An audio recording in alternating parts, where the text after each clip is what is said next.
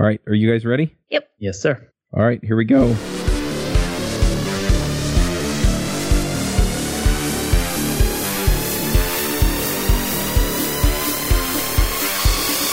This episode is sponsored by Hired.com.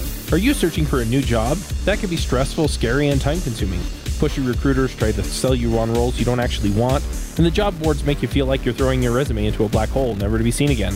And sometimes you go all the way through the interview process just to find out at the very end that the salary, offer, or company culture doesn't match what you're looking for. Hired is the world's most intelligent talent matching platform for full time and contract opportunities in engineering development, design, product management, data science, sales, and marketing. We make your job search faster, focused, and stress free. Instead of endlessly applying to companies and hoping for the best, Hired puts you in control of when and how you connect with compelling new opportunities. After completing one simple application, top employers apply to hire you, and on Hired, you receive personal interview requests and upfront salary information so you can make informed decisions about what opportunities to pursue over a condensed timeline. Hired offers access to more than 4,000 innovative employers, including big brand names like Facebook and smaller emerging startups. The size and type of company you want to connect with is totally up to you. And we help you find new opportunities in 17 major cities in North America, Europe, Asia, and Australia. Open to relocation? Let them know. Your privacy and autonomy in your job search is of utmost importance. And if you go check them out at the show's link, that's hired.com slash JavaScript Jabber, you can get double the hiring bonus that they offer. That's $600 instead of $300. So go check them out at hired.com slash JavaScript Jabber today. Hey, everybody, and welcome to the JavaScript Jabber Show. This week on our panel, we have Aimee Knight. Hello from Nashville. I'm Charles Max Wood from devchat.tv, and this week we have a special guest, and that is Eric Normand. Eric, do you want to say hi? How are you doing? Oh, yes, I do. Hi. Well, maybe too fast. nope, you're all good. Do you want to give us a brief introduction? Sure. My name is Eric Normand. I have a company called purelyfunctional.tv where I teach Clojure and functional programming. The main target market is people who want to transition into functional programming from their current uh, job. And so I give them a lot of support, show them where to find jobs, convince them that there are jobs out there, give them the skills they need to do well at the interview, etc. Makes sense. So, functional programming, for a while, it just felt like it was, oh, this is what the cool kids are doing. And I think that's changed a little bit. It's not just this sort of mental exercise that the cool kids are doing anymore. It's become more of a, hey, this is a direction that we can go in, and it simplifies a lot of programming for people. And so I, I don't know if I've, you know, Aimee mentioned before the show, I don't know if I've heard of anyone, you know, deeply using anything other than maybe Elm that's highly functional in a large application. Maybe you can address that really quickly.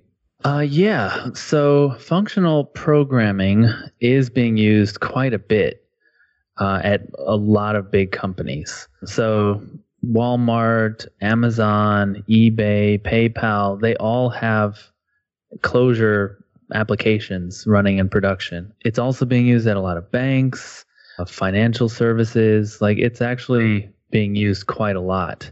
It's certainly not at the scale of Java, JavaScript, Ruby languages, at, you know, like that, where, you know, it seems like every other person you meet is doing one of those.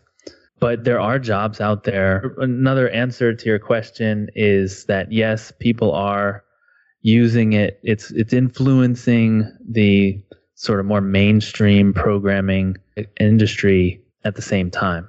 So we were kind of talking about this, you know, before we started the show, but you had a pretty good talk, uh, and I'll put a link in the show notes called uh, "Building Composable Abstractions." But I feel like I know for myself and for a lot of developers, you know, like you go from, you know, playing with like Haskell or ClojureScript or something like that, or Elm, whatever, in your free time, and you're like, you know, they give you like these little, you know, toy problems to solve.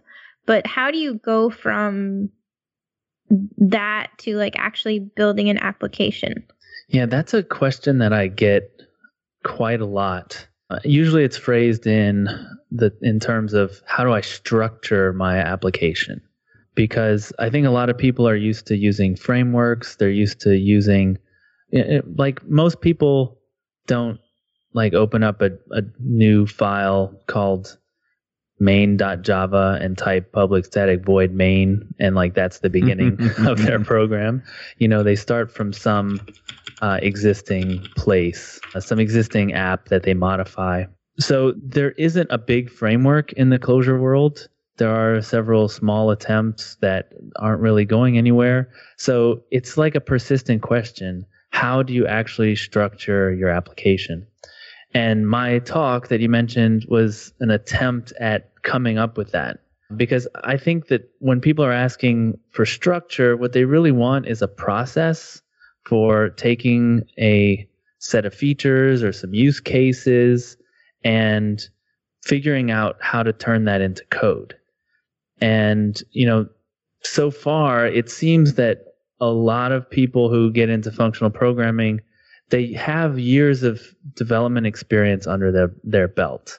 Not everybody, but in you know, if I'm going to generalize, that's what I would say on average that they've already got a lot of experience and they've already gone through the I've used three different frameworks and I didn't like any of them and I want to kind of start from scratch and build it myself. So that is a lot of the attitude that people have in functional programming that they don't want a framework, which I think is a detriment at the moment we need something that's more beginner friendly. And that, that this talk was my attempt at coming up with a like four step process for for you know here's your problem now what do you do to turn that into code so is there anything like you can kind of expand on here or should people just go watch the talk? Um, i can give a brief intro to it or a brief description of the process.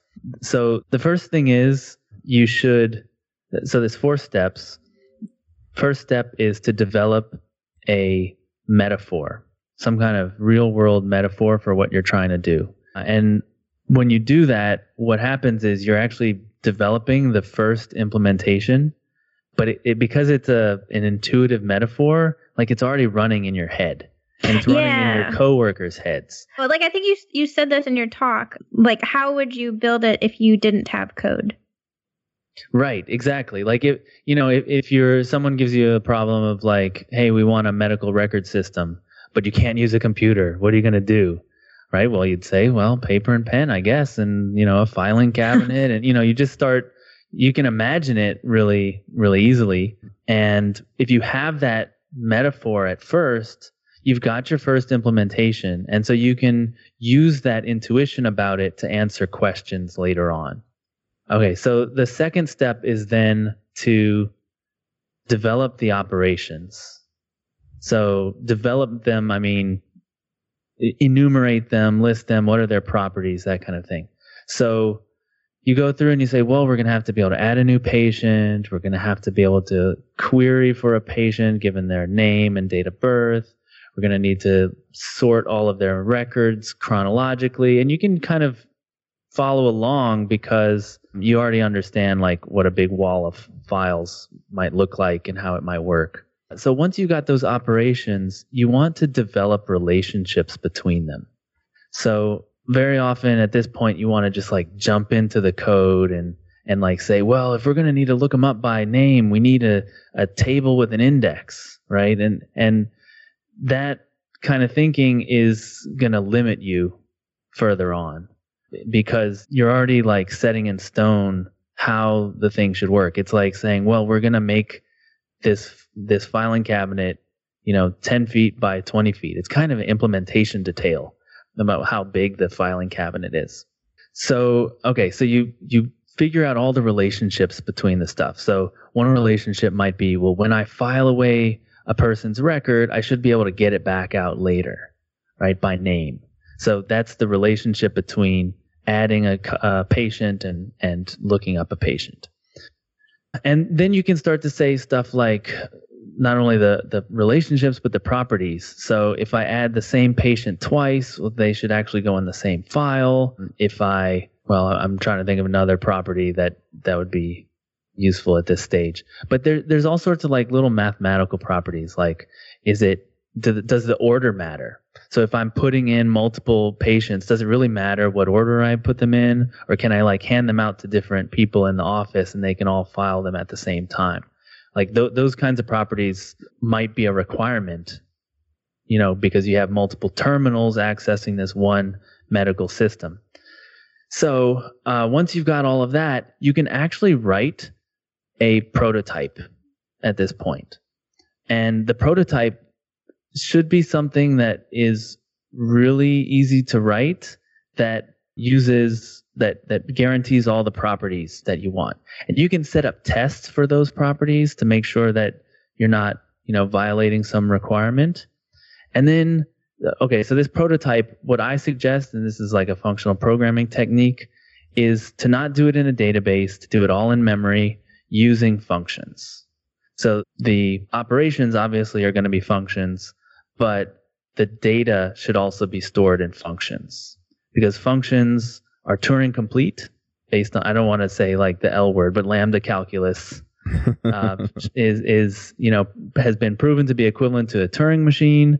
So you, you're not going to lose any ability that you would if you, it's, if you like limited yourself at this point to say, oh, I'm going to store it all in a hash map. Because hash maps are much more limited than lambda, than, uh, sorry, than functions.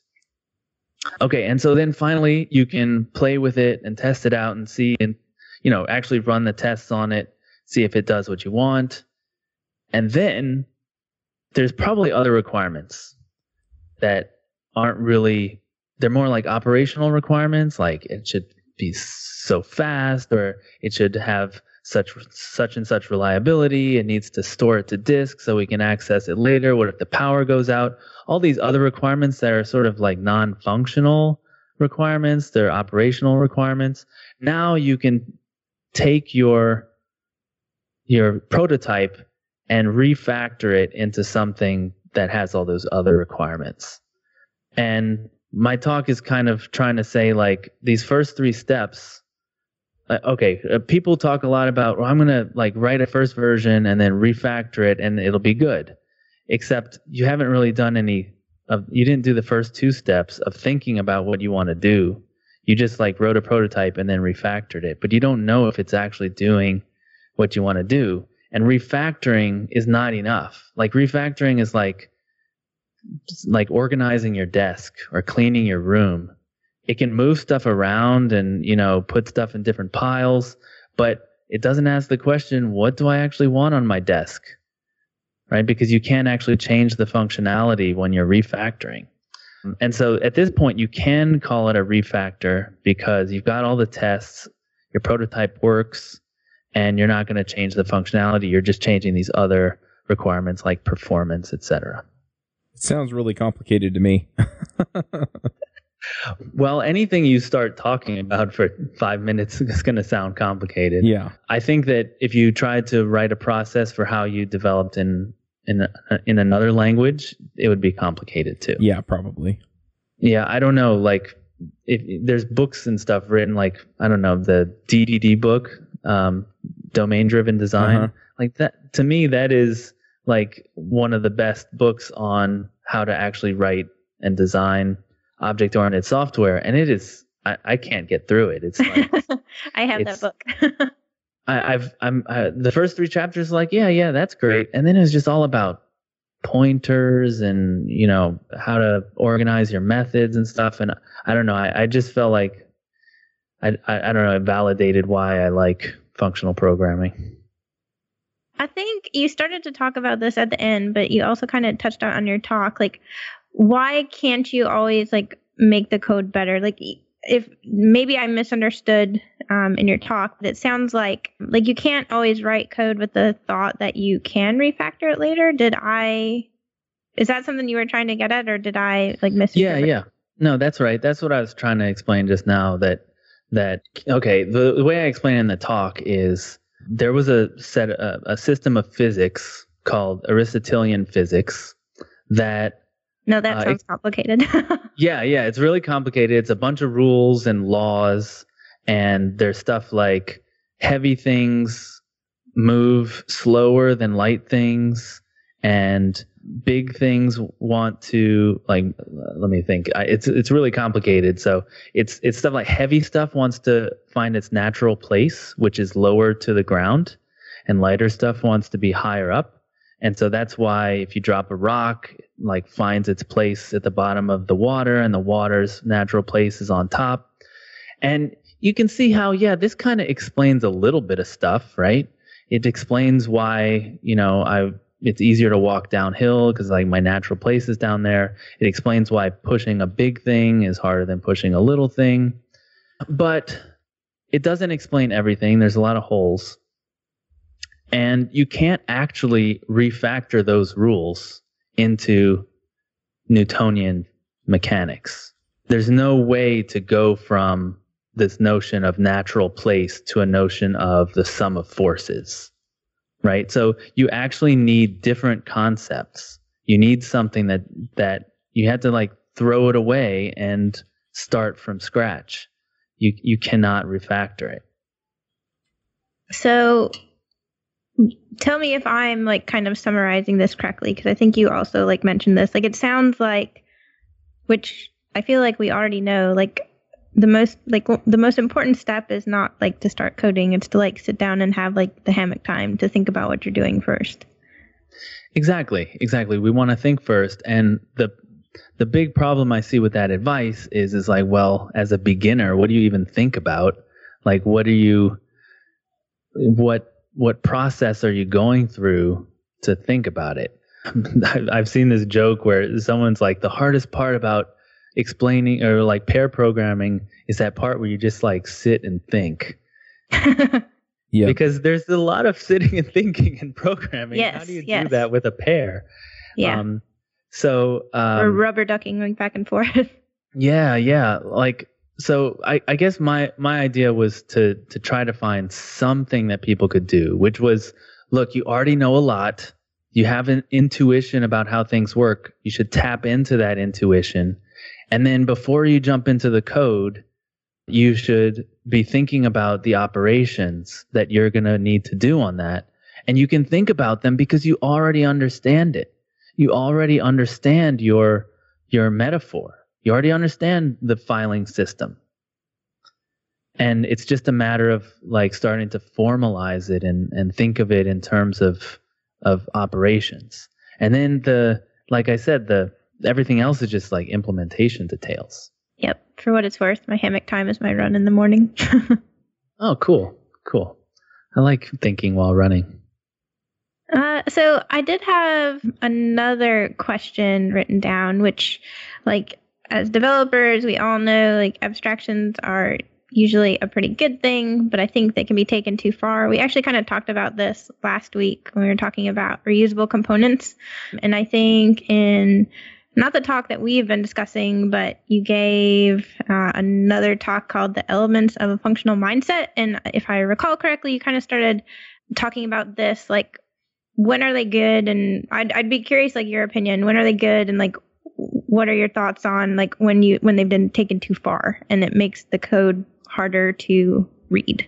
I have written so many bad abstractions with good intentions. You know, I thought they were yeah, great. Yeah and that might be like how you actually get better as a programmer, right? It's just messing up so many times. Yep.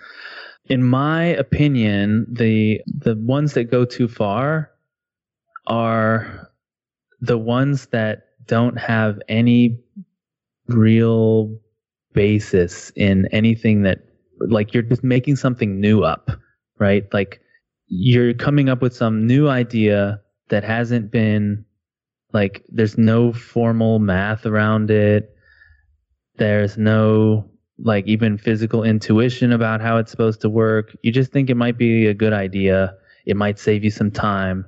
They tend to be bigger because you're like handling all these cases inside, like in the deepest levels of the abstraction. So I guess the opposite of that would be small abstractions that have properties that you can you can sink your teeth into. So those kinds of things are just like high, high school algebra type properties. Uh, stuff like commutative, meaning the order doesn't matter. Idempotent, meaning you can do it multiple times and it doesn't matter. And these are things that when you look at like a good library, a good piece of software or a good class with the with nice methods, like it feels well designed, you notice that these are the properties that it has You know, like, oh, it's so convenient that I can call this multiple times and not worry about whether it's going to have multiple effects or uh, it doesn't matter how I group these things. That's called associativity. Uh, or oh look, I have a, a beginning value. So like when you're when you're adding stuff together, you can start at zero. That's great. You don't have to start with null and do this null check every time. You start with zero. And those kinds of properties are the kinds of things that I think make better abstractions. That you can you can rely on these things. They're very simple properties. They're stuff you can test. They are useful, like in the sense that like, well, when you have something that's associative, it's much easier to break it apart, work on the stuff in like do like a divide and conquer kind of strategy, and then put it back together. If you didn't have associativity, you couldn't do that so easily. So is the Hammock time like when you decide if you want to make something abstract, or do you think you should wait until you see like patterns develop? That's a good question. And I actually, yeah, I think you should do the, I think you should do the thinking before. Now, that's not to say that you don't do exploration and stuff, but those things should be like little experiments that are not, they never touch production, they never get deployed. So I, I think what you're asking is like, hey, if you see the same code repeated three times, does that mean it's a valid abstraction or like how many times should you see it before you like dry it up man if i knew the answer to that one i could write a really nice book. I guess i want i want to back it up and say like let's like maybe that's good evidence that there might be something there but if it doesn't have like a, a known mathematical property like i just don't feel smart enough to do math and like explore something and f- discover something new in math you know i feel like you know i have to rely on on the like thousands of years of mathematicians who came before me. That makes sense. Have you also i'm just curious have you heard of like i think it was Sandi Metz she did a talk on this like the squint test where if you like squint at the code and you start to see like it looks the same like that is a trigger that you could start refactoring it. I mean, that's not necessarily abstraction but it's more about refactoring. Yeah, like I really respect Sandi Metz. I think one of her quotes was duplication is is better than the wrong abstraction, something yeah, like that. Yeah. And I really think that that's something we should keep in mind. Like like the worst thing is to like say, "Oh, these code these things look almost the same, so let's dry it up." But then they need a parameter that is then makes the thing more complicated right? Like it was actually better before when they were only slightly similar. So I don't know. It's just a really complicated thing. I don't. I don't think I have a lot of good insights into that. I, I don't know. I know it when I see it. I don't know. No, you gave some good thoughts. What are your opinions on that? uh, in in all honesty, like I know this sounds like a cop out answer, but I genuinely believe it. Like that's why like we're paid to think through things because it just always depends and there's not like a mm-hmm. cookie cutter way to approach it. Like we have to think through it. That's a really good way to think about it. That's what you pay me for. exactly, exactly. If I could write it down and make a machine do it, then you know I wouldn't be here right now. Exactly. So uh, one of the things on our list was ClojureScript, and yes. we've been talking a lot about functional programming. Now, ClojureScript Clojure was written on the JVM, if I remember right, and ClojureScript is basically a version of Clojure that compiles nicely to JavaScript. Um, That's right. I'm kind of thinking to myself, and this is just me in my head, but I hear a lot of people talking about functional programming, and some people talk about doing functional programming with just JavaScript. And it sounds like they essentially ignore the parts of JavaScript that don't fit nicely into some of the uh, features of functional programming that you've talked about. Is there a trade off between using something like ClojureScript where it is functional or mostly purely functional versus trying to write functional JavaScript? Yeah. So I've I've written both a lot of ClojureScript and a lot of JavaScript. And in terms of doing functional programming in JavaScript, you just don't have a lot of the niceties uh, that you have in ClojureScript.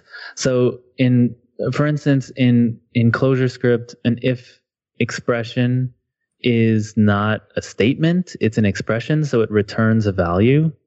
Whereas in JavaScript, you have to like return from within there. And if you want to have an expression that's like an if, you have to use a ternary operator. Like little things like that where it just wasn't so well designed. I mean, as we all know, JavaScript was like written in 10 days or something. It's just not it's not as well polished for doing functional programming. Now, it also ClojureScript also has a large standard library. And that's another thing that people complain about in JavaScript is that there isn't, a, you know, a standard library. There's a, a growing number of functions that come with it, but you know, you have to import something else like underscore or something like that to really say Lodash is the standard library. yeah, yeah, Lodash. Yeah, there you go. It's the new one. I, did it win over underscore? Uh, yeah, oh, yeah. Lodash versus yeah. underscore. Okay. Yeah, I'm I'm like out of the loop a lot on that.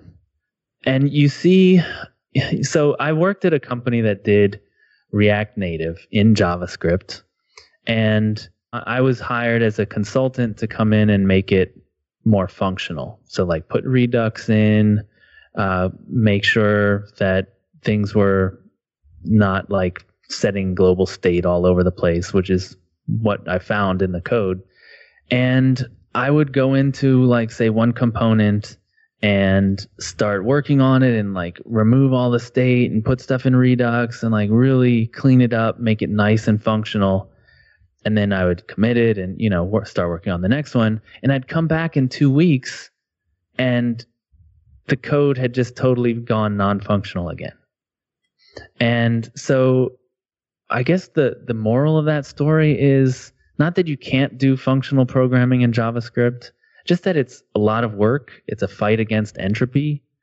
And you just, you're not to have as good a time as you do in ClojureScript. You're, you don't have the support. Don't wait for users to report problems. Raygun gives you complete visibility on errors, crashes, and performance problems affecting your end users. You can replicate issues in seconds rather than digging through log files and having to rely on users to report errors or crashes. Raygun gives you a window into how users are really experiencing your software applications. It has full support for JavaScript and all other major languages and platforms. It takes less than 10 minutes to set up, and you can get a free 14 day trial by going to raygun.com and signing up today. That makes sense. One other thing that I am also curious about I was talking to Dave Thomas from Pragmatic Bookshelf. I guess he retired, so he's doing other things, but I was talking to him this morning on Ruby Rogues, and he mentioned he's teaching a course at Southern Methodist University in Dallas, Texas. And he mentioned that he envisions that most of his students within the next five years are going to be writing code in some kind of functional language, and that that's the future of of software. Do, do you see that? Do you see things going that way? Or do you think that, you know, that might be a little bit optimistic from the standpoint of I really like functional programming? It seems optimistic to me, but is he talking about computer science students? Yes. Yeah, I mean, I could see computer science departments at universities saying, yeah, if there's enough jobs for functional programmers, we're going to, we want to do that anyway. So let's just teach that. Yeah, um, his no, his reasoning was that they were going to have jobs like these students that he has now uh, in his class. Mm-hmm. They most of them will have jobs writing functional programming, and that the functional programming paradigm is going to be something that uh, becomes mainstream, much much more mainstream, and is going to overtake object oriented programming. And that the, would that would be very cool. I would I would be very happy with that. Yeah, um, his reasoning I'll, I'll, was that with Moore's law, the speed of computing is supposed to double every year and a half or something like that. And we really haven't seen that. We haven't seen the speed increases. What we've seen instead is more cores. And his reasoning was that functional programming gracefully handles concurrency because of the immutability and a couple of other features of functional programming. And so some of the high level languages like Clojure uh, Scala, Elixir, and Erlang are going to kind of be set up as the next uh, revolution of programming languages because they are basically poised as functional programming paradigm languages to take advantage of the multi-core setup without having to worry about all the headaches that come with doing concurrency in languages like JavaScript and Ruby. Yeah, I have heard that argument a lot in the last 10 years. And I was promised way more cores than I have now. People 10 years ago were talking about a thousand cores on in your laptop. And what I've heard, this is I mean, this is total hearsay, but I I would like to believe it, is that there just hasn't been enough pressure on on Intel basically to double the number of cores every year, like mm-hmm. they were doubling the processor speed. Instead, they've been working on stuff like power efficiency because of cell phones. And the other thing about that is the operating systems that we run on are all pretty good at using all the cores at the process level. So you're running multiple programs, each one is on a different core, and they're swapped out and sharing the cores. Stuff like PHP scales really well horizontally for each request. The request lasts milliseconds and you just run, you know, millions of processes. If you need millions of requests per second, you're just running a ton of processes that are all running and using the operating system processes. So I I would love to I would love for like functional programming to take over the world, but I I just don't see that argument really happening things have horizontal scalability already just by running multiple processes. That said, I do think that functional programming has a lot to teach. And the main reason to learn functional programming, at the moment at least, is to just have more tools in your toolbox. You know, when we're solving problems and we think of an, you know, an OO way of like breaking stuff up into classes and methods, like that might not be the optimal way for the problem you're trying to solve. And a functional approach uh, even in a an oo language could be much better. So I, I, guess this leads to another question. And i know that uh, you gave us a bunch of notes on ClojureScript and then we've been talking about at least some other things related to things that you've spoken about. But it's totally cool. As long yeah. as you're you think your audience would like this stuff I think it's an interesting conversation to have. I guess my next question, though, is basically if this is a better way to solve some of these problems, why aren't people finding this solution to be more common? Is it just training? Is it just people don't know it's there? Or is there more to it than that?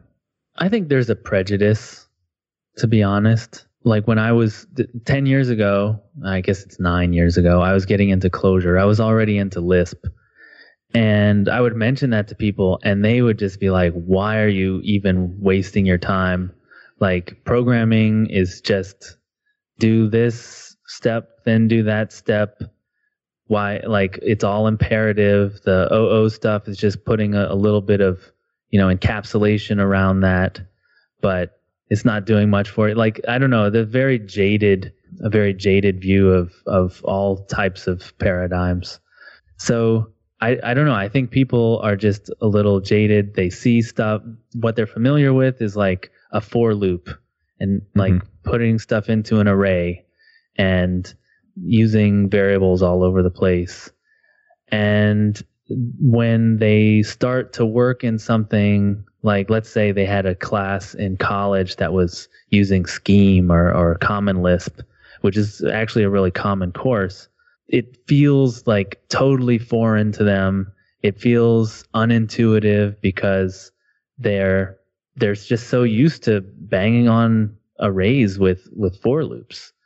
And it's also hard in a single semester to get develop the fluency with those things that you already have in the for loops to get deep enough to feel the actual benefit of them.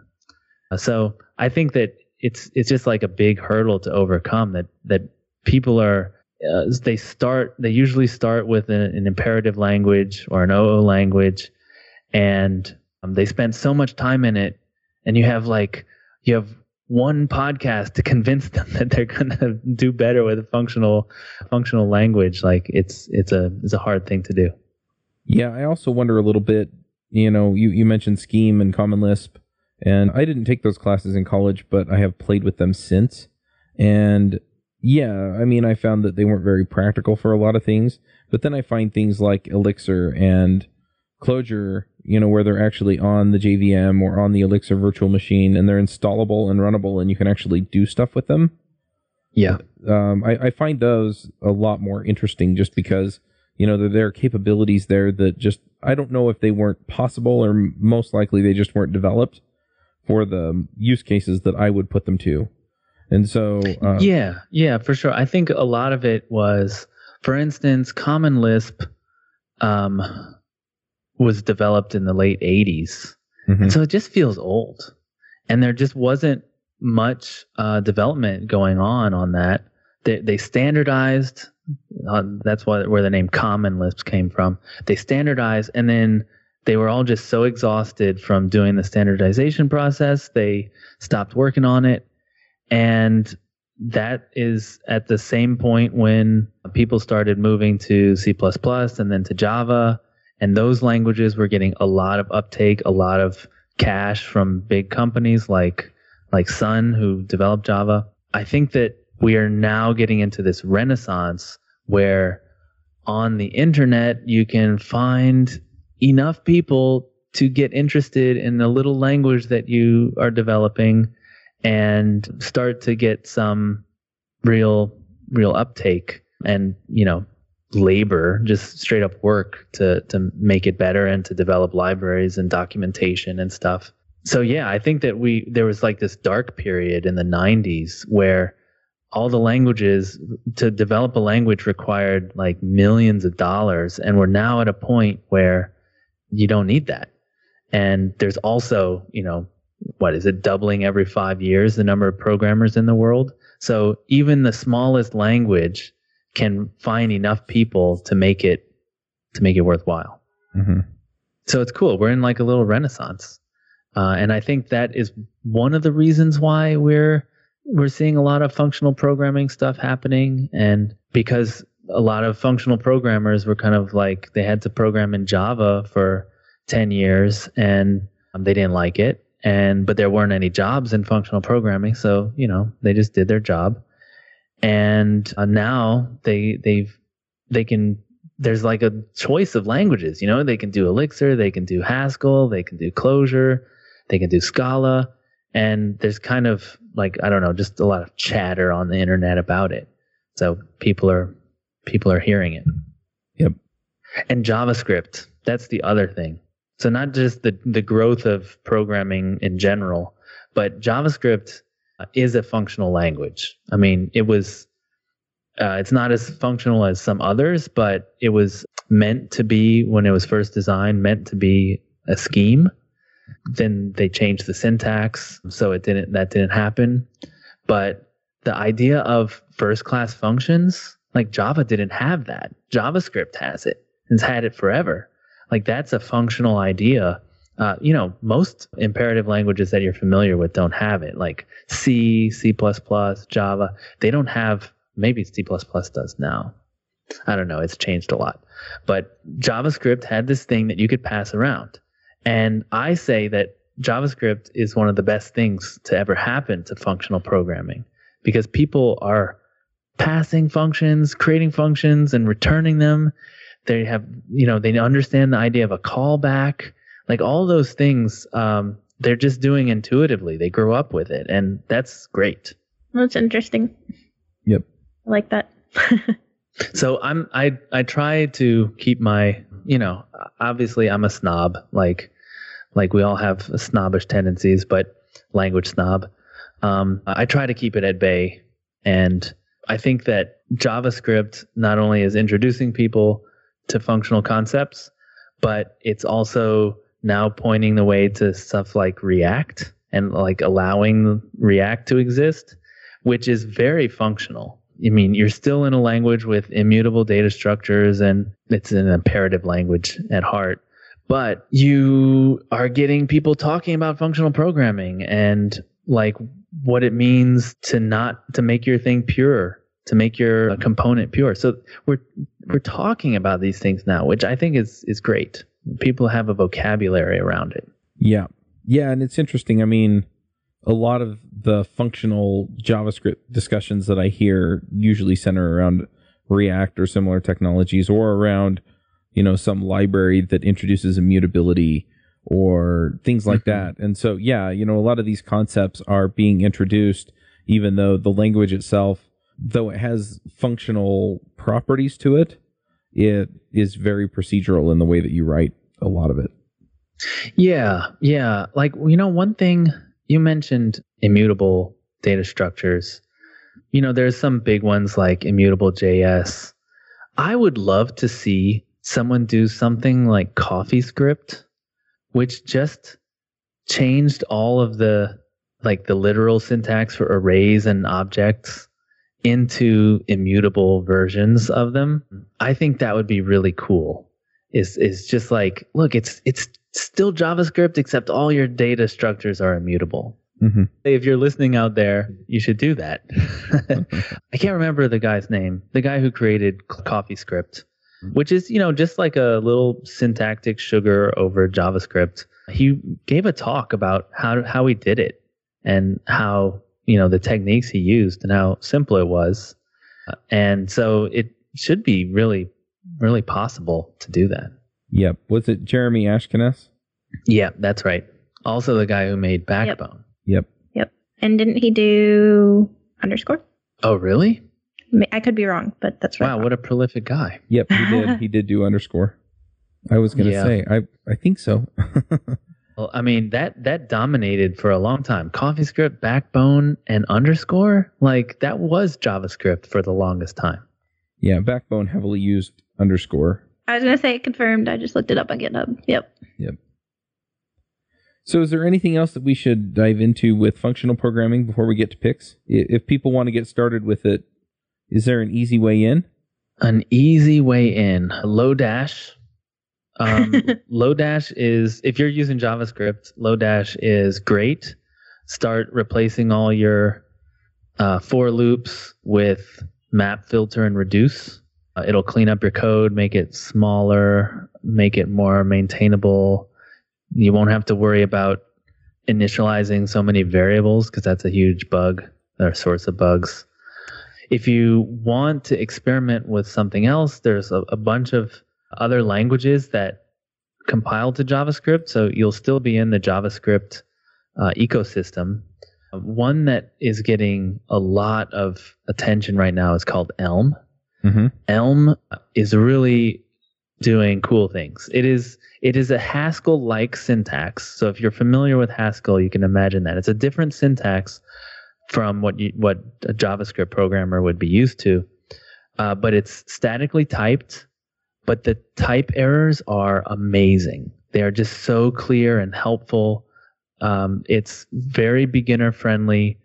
The compiler, I believe the compiler works right in the browser you just go to the Elm site and you can start building an app right in the browser, just typing into to an editor, and you can see the result on the right. If you would like something a little bit more heavyweight, you could look into TypeScript or PureScript. These languages are also compiled to JavaScript. They have PureScript is more Haskell and TypeScript is like a superset of JavaScript, I believe. So your JavaScript is already TypeScript. Hey, you're already writing it. Um, you just ha- you can add uh, type annotations. ClojureScript is awesome. We have an awesome community. We're very into live programming. So you type your code, you save it, and you see the result right there.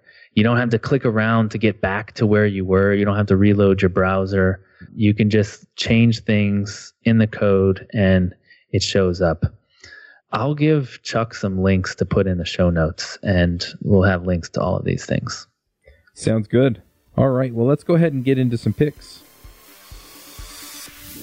This episode is sponsored by Angular Dev Summit, coming September 11th through the 18th, 2017. Hi, it's Chuck from DevChat.tv. I reached out to some of my friends in the Angular community to put on a completely free, no travel conference for Ruby developers. We have speakers like Rob Wormald, Jeff Whelpley, and others coming to speak about all kinds of topics in Angular. So if you're trying to learn Angular or you're trying to level up Angular, come check it out. The talks are happening throughout the day each day, and we'll have a chat available during each session. Attending the talks is free, but you need to register. Go to angulardevsummit.com. Aimee, do you have some picks for us? Yep, I got two. So one of them I'm actually going to pick from your blog, but it is called The Hidden Cost of Abstraction from looks like June 13th of last year, so almost a year.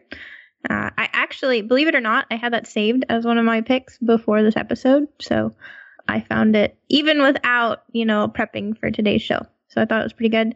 And then the other one, um, because people ask this question a lot, and we've had like, a, you know, shows on a lot of different languages. Like we've had, I want to say like two shows on Elm and um, all kind of stuff. But uh, just a short read called "What Functional Language Should I Learn?"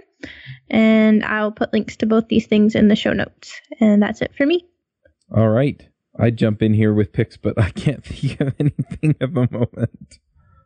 Uh, do you have like like a horde of picks because you do so many shows? I should actually. Um, I do. I should I have like a huge list. I should make somebody go back through all the shows and just make an index of all of the things that I have picked over the years. Yeah, because I've done so many shows. And then tell me which shows I haven't picked them on, and then I can just recycle picks. Awesome. I would have awesome. picks for years, I swear. Yeah, honestly, so one of the things that I've been fiddling with lately is the Ionic framework, which is Angular and web views to build mobile apps. I tried React Native and I thought it was cool, but I'm just not as familiar with React as I am with Angular, and so it made things a little bit easier to go that route. But yeah, I really I've really been enjoying it, so I'll, I'll pick the Ionic framework. Uh, Eric, do you have some picks for us? Yeah, uh, I'm currently reading a book by Stephen King called On Writing. He is it's nonfiction. He's it's like his memoirs, but he's also giving a lot of writing advice and I just find it really interesting. And you know, I I try to write a lot, so it's useful to me. Uh, if you want to write blog posts and stuff, his advice is really good. It's very practical. You know, he's a very practical guy, very prolific. It's all about like finding an honest thing to say, and that's what what makes things interesting. Um, I've also been uh, getting into this uh, YouTube channel called Tested T E S T E D. And it's all about like a maker movement and cosplay and stuff. And I've always like dabbled in making, you know, like I'll make one thing every five or 10 years.